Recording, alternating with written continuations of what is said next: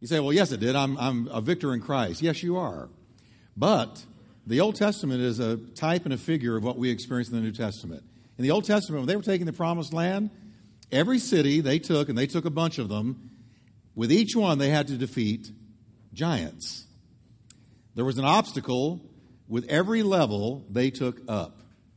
Now, I believe that we're going to another level here in the church, and many of you are going to new levels in your Christian walk. So I don't want you to be shocked and amazed that you're encountering giants. Anybody in here dealing with a giant? Let me see your hand. Oh, that's most of you. I, I must have heard God on this one. So we've talked about the giant of anger, the giant of offense, the giant of anxiety. And now today we're going to talk about overcoming, disarming the giant of condemnation. So let's read a verse you know. And since you know it so well, let's read it together out loud. Preach it to me. Pre- preach it, okay? There is therefore now no condemnation to those who are in Christ Jesus, who do not walk according to the flesh, but according to the Spirit. Isn't that good? Let's pray together. Father, we thank you for your word today, and that it's living, it's active, it's powerful, it's sharper than a two-edged sword. Lord, I pray that it will pierce to the dividing asunder of soul and spirit and the joints and the marrow, and it will discern the thoughts and intentions and motivations of our heart. And it will change us, rearrange us, renew us, renovate us, put us on the right track, and give us victory over this giant of condemnation. In Jesus' name we pray. Amen. I'll turn to your neighbor and tell him this is going to be good. You're going to need this. You better perk up and listen. Amen. I was talking to some pastors this morning, um, and we were talking about how today is a triple whammy. It is daylight savings time, so what happens with a church like ours and multiple services, you see people walking in around ten o'clock with a funny look on their face. And um, how many of you kind of went through a little bit of a shock when you saw what time it was today? And you had it best. You're in the late service. Uh, but we were saying that there was daylight savings time. Spring break began, so a lot of families are out with their kids. And then the pastor friend of mine in Texarkana uh, said it was raining. So I said, but here's the deal. God always gives a pearl on a day like this. There is a pearl in every service, and we're going to walk away with a pearl of blessing, and I believe that. Amen? Amen. Now, let's talk about condemnation a little bit. This is a very real battle. A lot of Christians who have been forgiven by God walk around feeling condemned. There's a sense of floating condemnation. They can't even put their finger on why they feel this way, but they do.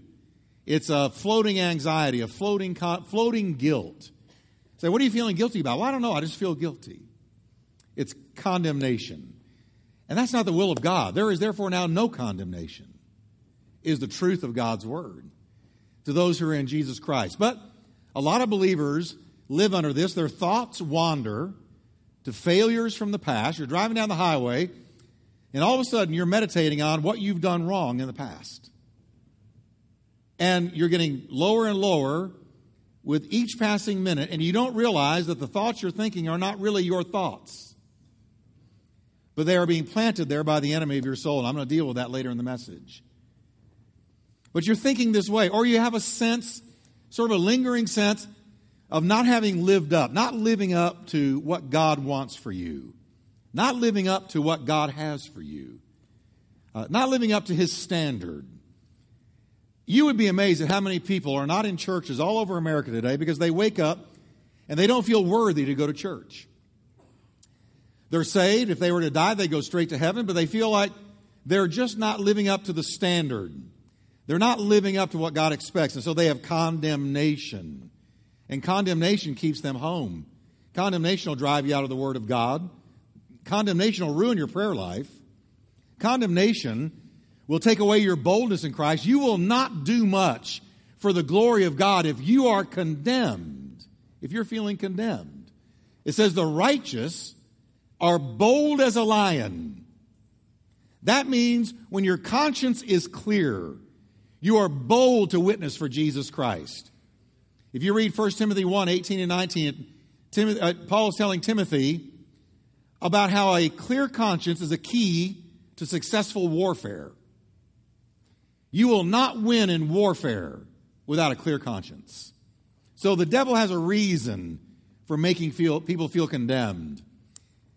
Now, I want you to know something today. God never condemns his children. So, well, he's condemned me, Pastor Jeff. No, no. If it's condemnation, God did not condemn you. God convicts, but God does not condemn his children. Thank God we're under conviction, not condemnation. If you're under condemnation, real condemnation, you're going to hell. We're not under condemnation. We're in Christ Jesus. So we are dealt with by conviction, but not condemnation. Now, there is a huge difference between conviction and condemnation. Here's what condemnation does. Condemnation points out your failures, how badly you've messed up. The devil can just make you feel one foot high. Condemnation will give you what I call tuck head. You know what tuck head is? It's when you're talking to somebody, if they've got tuck head, that means they won't look you in the eye. They're staring at the ground. They're looking around, but they won't look you in the eye because they feel guilty. They feel condemned. And praise God, when you get saved and the blood washes you of your sin, it delivers you from tuckhead. You look people in the eye. You hold your head high. You know that you're a child of God and there's no more condemnation on you. You're free in Him. Conviction is the opposite of condemnation. Here's what conviction is. Conviction is when we are sorry for our sins. We sorrow that we have hurt and offended a holy God. That's conviction. Conviction is, oh, I really sinned and, and, and it, it broke my fellowship with God. It hurt God. That's conviction. Many of you are going to experience conviction in this sanctuary today. And it's going to be because the Holy Spirit is convicting you to bring you closer to God. David confessed to God. Watch this. He said, "Against you and you only have I sinned and done this evil in your sight." He was concerned about, now he had hurt a lot of people. David's sin hurt a lot of people, but his first concern was vertical. I have hurt God. And Lord, I know that ultimately the worst of the sin that I've committed is that I have hurt you. So Lord, against you and you only have I sinned and done what is evil in your sight. And real conviction, when somebody starts to get convicted so that they are saved, they repent and turn to Christ, that real conviction is something that hits you where you say, I've got to get right with Him. I need to settle the score with Him. I need to get right with the living God. Conviction is known in the Bible as godly sorrow. It's called godly sorrow. The Bible says that godly sorrow leads us to repentance. We're sorrowing that we've hurt God. We're sorrowing that we know our sin has separated us from God. Second Corinthians seven ten. Paul t- tells the Corinthian church, for godly sorrow produces repentance, leading to salvation, not to be regretted. But the sorrow of the world produces death. There's two kinds of sorrow in the world. If you are convicted for your sin, you're convicted by God, and you're sorrowful that you have hurt God, that leads to repentance, which leads to life. But the sorrow of the world brings no hope. There's no answer. You don't know what to do with your sin. There's no answer. There's no recourse. You're stuck in your guilt. There's no relief. You can't wash it away, think it away, deny it away, reason it away. Smoke it away, drink it away, because once you come down, it's still there. There's only one solution, real solution for guilt, and that's the blood of Jesus Christ. That's it. That's the only solution. And so godly sorrow is conviction. And godly sorrow says, man, I'm going to get it right with God. I've got to get it right with God. Lord, forgive me because of your blood, because I know you died on that cross for me. As you hung on that tree, my sins and the sins of the entire world were taken upon you. And Lord, I ask you to forgive me because I know that your blood was clean, it was perfect, it was righteous, it was holy.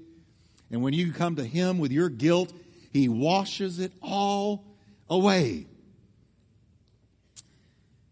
Condemnation is the work of the devil, but conviction is the work of the Holy Spirit. Listen to what Jesus said. He said, nevertheless, I tell you the truth. It is to your advantage that I go away, that I go back to heaven. For if I do not go away, the Helper, capital H, the Holy Spirit, will not come to you.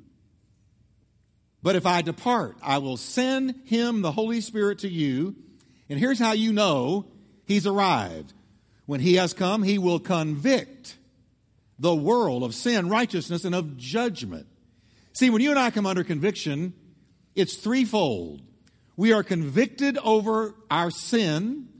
We are convicted that we do not walk in the righteousness of God. And we are convicted and convinced that judgment is coming one day. So we go, oh no, what am I going to do? And God says, I'm glad you asked that because I'll tell you what to do. See, condemnation drives you away from God. But conviction leads you toward God. You say, when you're condemned, you're like Adam in the Garden of Eden. When God came looking for him, he said, Adam, where art thou? And he was off hiding from God. What, is, what did his, his, his condemnation do? He was condemned and he tried to hide from God. He ran from God. It drove him from the presence of God. But conviction always brings you toward God because conviction brings an answer. Conviction brings a solution, and the solution is the blood. It doesn't leave you hopeless because condemnation brings you hopeless, leaves you hopeless and in despair, but conviction leaves you hopeful, knowing that God will forgive and restore fellowship with him. Thank God for conviction. Amen. Now, I'm going to look a little bit deeper at condemnation. I want us to understand it because we're, we're talking about not being haunted by this thing called condemnation. Condemnation means to be judged and pronounced guilty. If you look at the word in the original language, that's what it meant. It meant it's like a judge bringing down the hammer on the gavel, and he looks at you and says, guilty, and punishment is on the way. That's condemnation. Condemnation means that you have strong feelings of guilt mixed with the fear of approaching punishment. And my only question today is, if you're a child of God, why should you have that? You shouldn't have condemnation. Because the Bible says there is therefore now no condemnation to them that are in Jesus Christ, who walk not after the flesh. That is, they weren't just born once in the flesh, but they walk according to the Spirit. They have been born of the Spirit. They have been born again.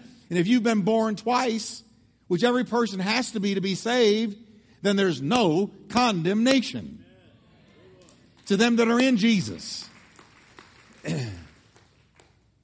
Now, condemnation can come from several sources. And I'm going to talk about three of them real quickly. Condemnation comes from, first, sinful actions that re- result in legitimate guilt. You see, some condemnation is rightly deserved because if we've sinned against God, then we should be guilty for what we have done. Listen to what Paul said.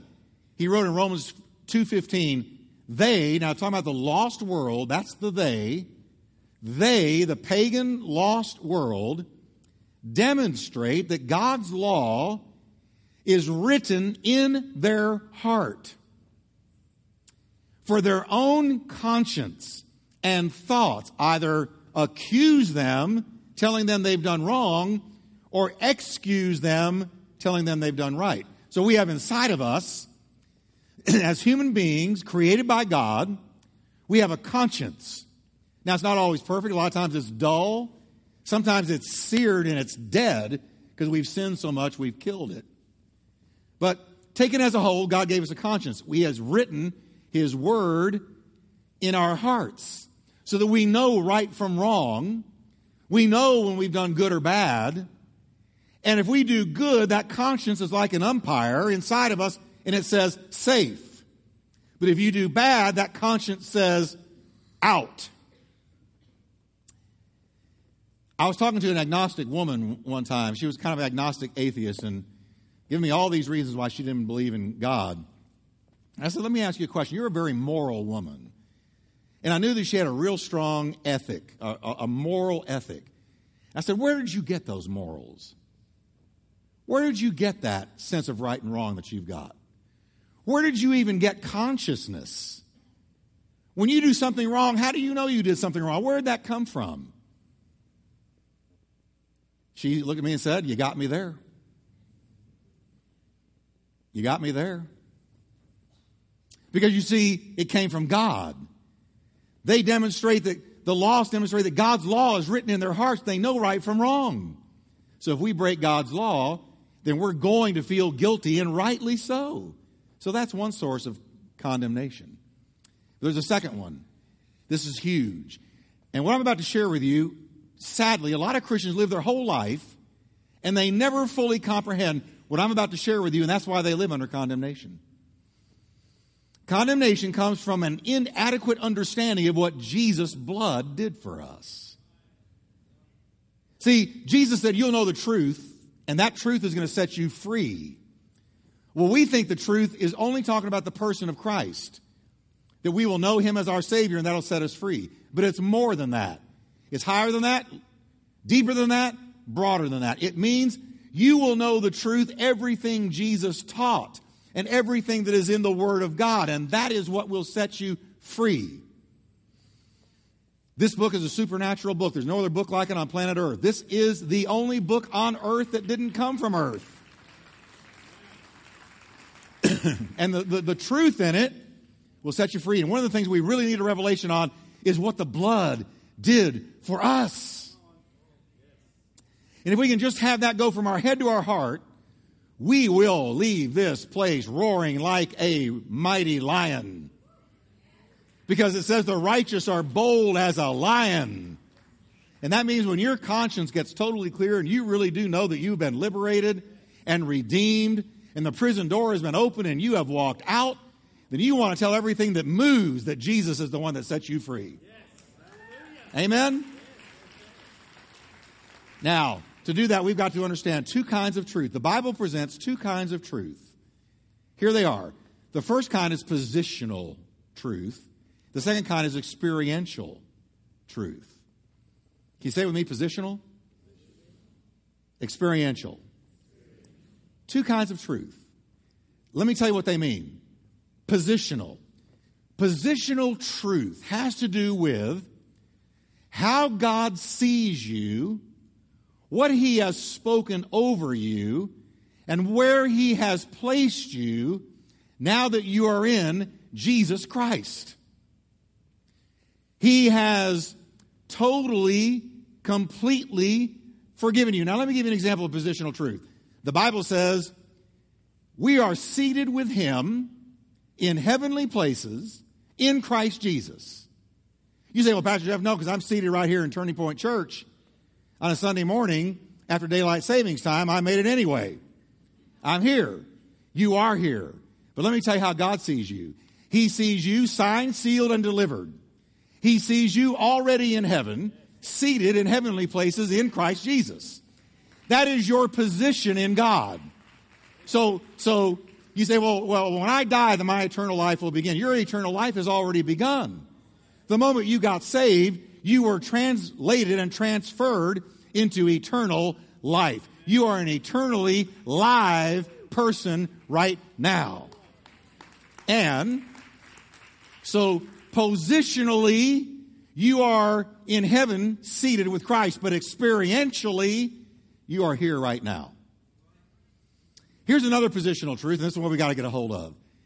Second Corinthians five twenty-one, for God took the sinless Christ and poured into him our sins. Then in exchange, he poured God's righteousness into us. Now, let me give you a positional truth. You're not going to believe me, but I'm going to tell you the truth anyway. You, if you're in Christ, are as righteous as Jesus was. You say, no, I'm not. I sin. I mess up. I make mistakes. In the eyes of God, positionally, you are as righteous as Christ. Let me put it another way. When you got saved, God put on sunglasses. S O N, glasses. And he never takes them off once you're saved. And those sunglasses are tinted red. He sees you through the blood. He deals with you through the blood. He declares you righteous by the blood. You are sanctified by the blood. You are justified by the blood. You are glorified by the blood. God looks at you and says, righteous, sanctified, justified, glorified. Positional. Doesn't matter whether or not you feel like it. When God looks at you, he sees Jesus. Second Corinthians five twenty-one from another translation. Listen to this. For our sake, he made Christ to be sin who knew no sin. In all points, he was tempted like we are, yet without sin. So that in and through him, we might become endued with, viewed as being in the righteousness of God. You know why you and I are going to be raptured? Those of us that are in Christ, you know why you're going to be raptured? Because when God comes to retrieve and receive the bride of Christ, when Jesus comes, he sees you as pure as the driven snow. Positionally, you are righteous.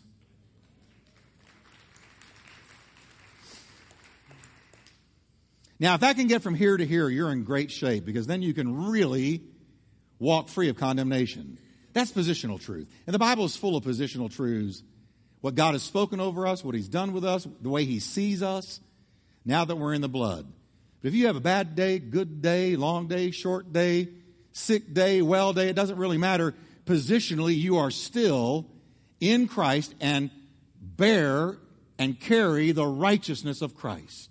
What a deal. Jesus hanging on the cross took my sins and your sins upon himself. And he became sin for us. Then he took his righteousness and placed it on you and me. And God took our sin and placed it on him. I got the good end of that deal. And so did you. Amen?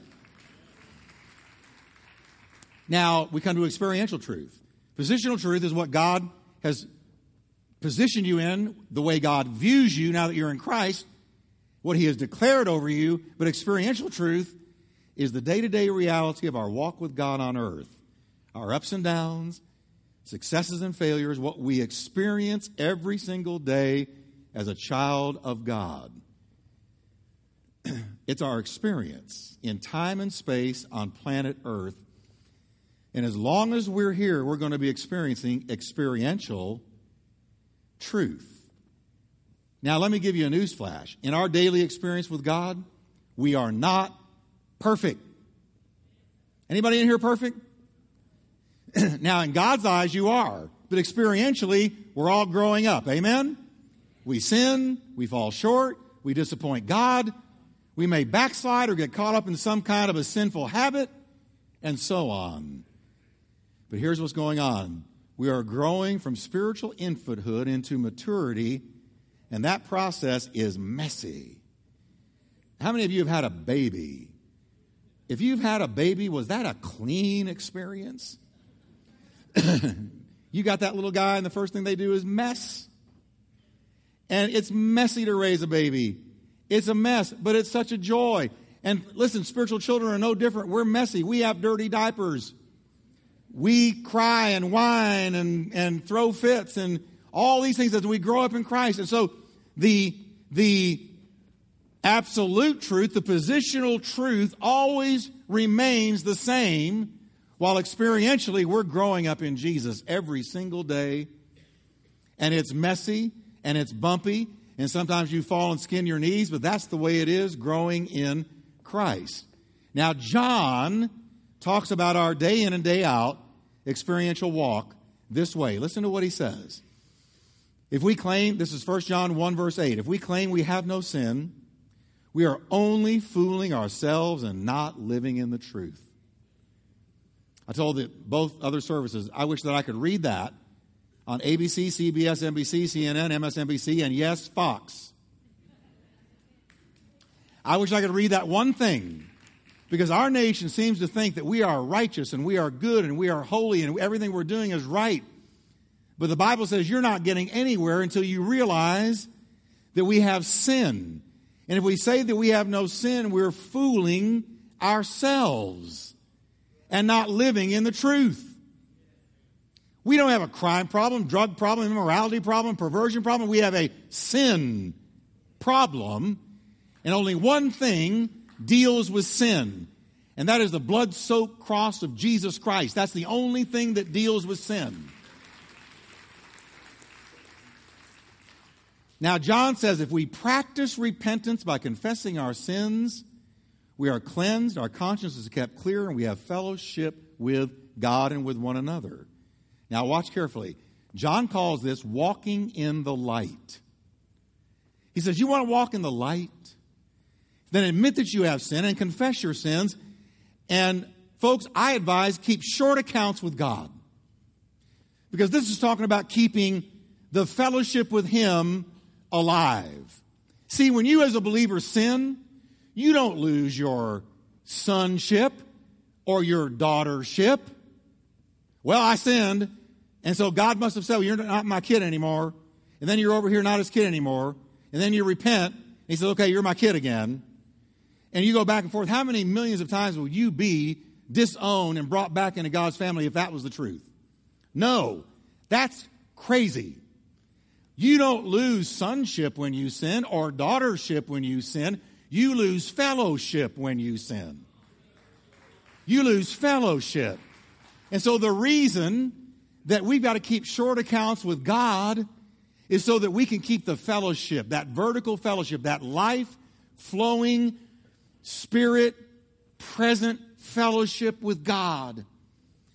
And John said, if you walk in the light as He is in the light, you keep short accounts with God, and you give Him your sin, and you don't let anything come between you and Him, if or when you mess up, you say, God, forgive me. That is the number one way to disarm the giant of condemnation. Keep short accounts with God. And here's the promise. If we are living in the light, as God is in the light, then we have fellowship with each other, and the blood of Jesus, His Son, ongoingly cleanses us from all sin.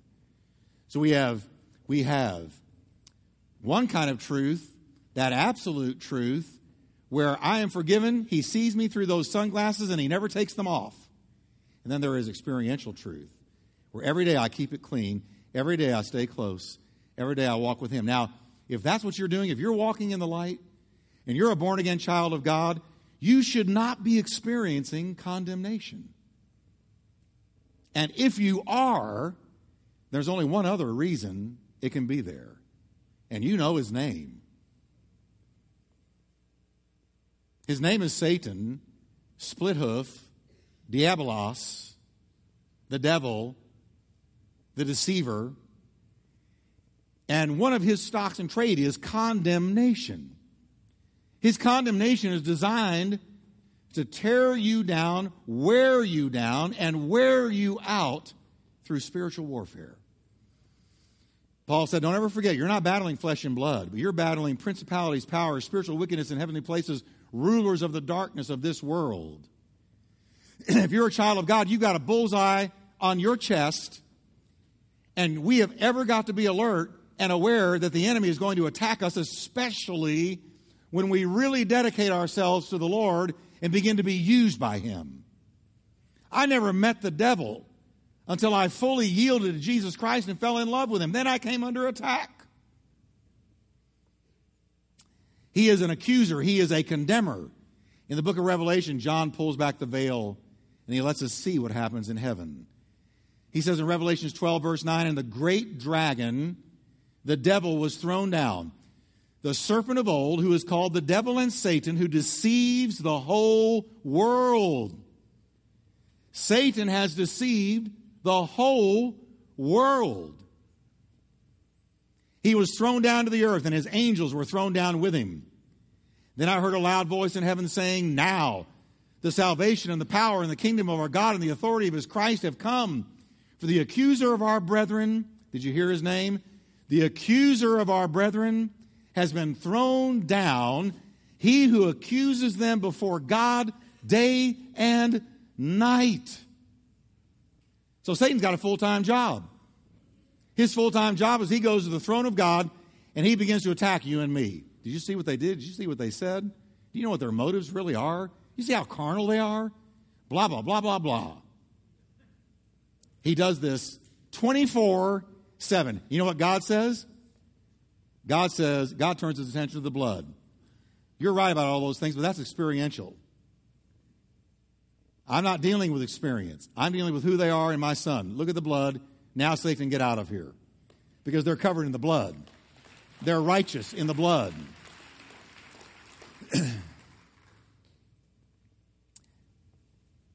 Very, very serious. We've got to learn how to recognize the voice of the enemy. Because when you think that thought about not being worthy, I shouldn't be in church, I should not uh, be ministering, I should not be witnessing, because look at who I am and look at what I've done. If you are saved and you have kept short accounts with God and you have repented of your sin, that should not be there. You need to recognize the enemy. He shoots fiery darts, fiery arrows. He draws the bow. He puts an arrow in the bow. The tip of the arrow is on fire. It's a fiery arrow. It can be on fire with lust, fear, hate, greed, doubt. But it can also be on fire with condemnation. And he draws it and he shoots it into the theater of your mind. And the way it arrives is a well-placed thought. Warfare is in between your two ears. It's not out here, it's in here. And all of a sudden you're thinking, you know, I really need to get out of church. I'm messing up too much. I shouldn't be there. I'm not one to be there. And you thought that thought was your thought. But that thought was not your thought. That thought was a thought planted by the enemy of your soul. And he wants you to get out of church. Listen, nobody in here is worthy to be in church. We are made worthy by the blood of Christ. We all mess up. We're all growing. We're all maturing. So it's very, very important we notice, we recognize the devil and his attack. So if you're feeling condemned, if you've got that floating guilt, if you've got that floating condemnation, that did not come from the Heavenly Father. It didn't come from Jesus. It came from the devil. You say, well, Pastor Jeff, what can I do? How can I overcome that? How can I defeat him? The answer is in the very next verse, and I'm going to close with this. In the very next verse, after he identifies the accuser of the brethren, he writes, and they overcame him by the blood of the Lamb. Now, that word overcame, came, I'm going to put something Texan in it. They whooped him. I'm serious. They whooped him by the blood of the Lamb and the word of their testimony. Catch this, their testimony. I'm a saved, blood-bought, spirit-filled child of God. There is therefore now no condemnation on me. Yeah. None. And then I understand that the blood of Jesus is covering me. God sees me through the lens of those sun glasses, and I'm keeping short accounts with God. So there's no condemnation. We overcome him by the blood of the Lamb, the power of the blood, the efficacy of the blood. I could go all day on the blood. But I want you to know that blood covers you, and by that blood, the devil lost the three most important keys he had. The key to death, the key to hell, and the key to the grave. It's gone, and now Jesus holds them. Amen. So can you say with me, I am positionally righteous and experientially I have given my sin to God and there is no condemnation. Can we stand together today? Oh, I love disarming the giants that are set against us. And how many of you can say, this was for me? And I got to tell you, I'm going to get this C D. I'm going to get it on the way home. I'm going to get it before I go home. Listen to it on the way home. Because I'm preaching the Word of God. I'm not patting myself on the back. I'm telling you, this is the Word of God. And the Word is powerful. So some of you that are walking around with this guilt and this condemnation, You need to give it to Him right now. We're going to do that. Can you lift your hands to the Lord today? And say with me, Lord, thank you. There is no more condemnation. I am positionally righteous. Experientially, I'm walking with you. So this sense of guilt and condemnation is not from you. So I ask you, Lord, to take it off of me right now. I do plead the blood in Jesus' mighty name.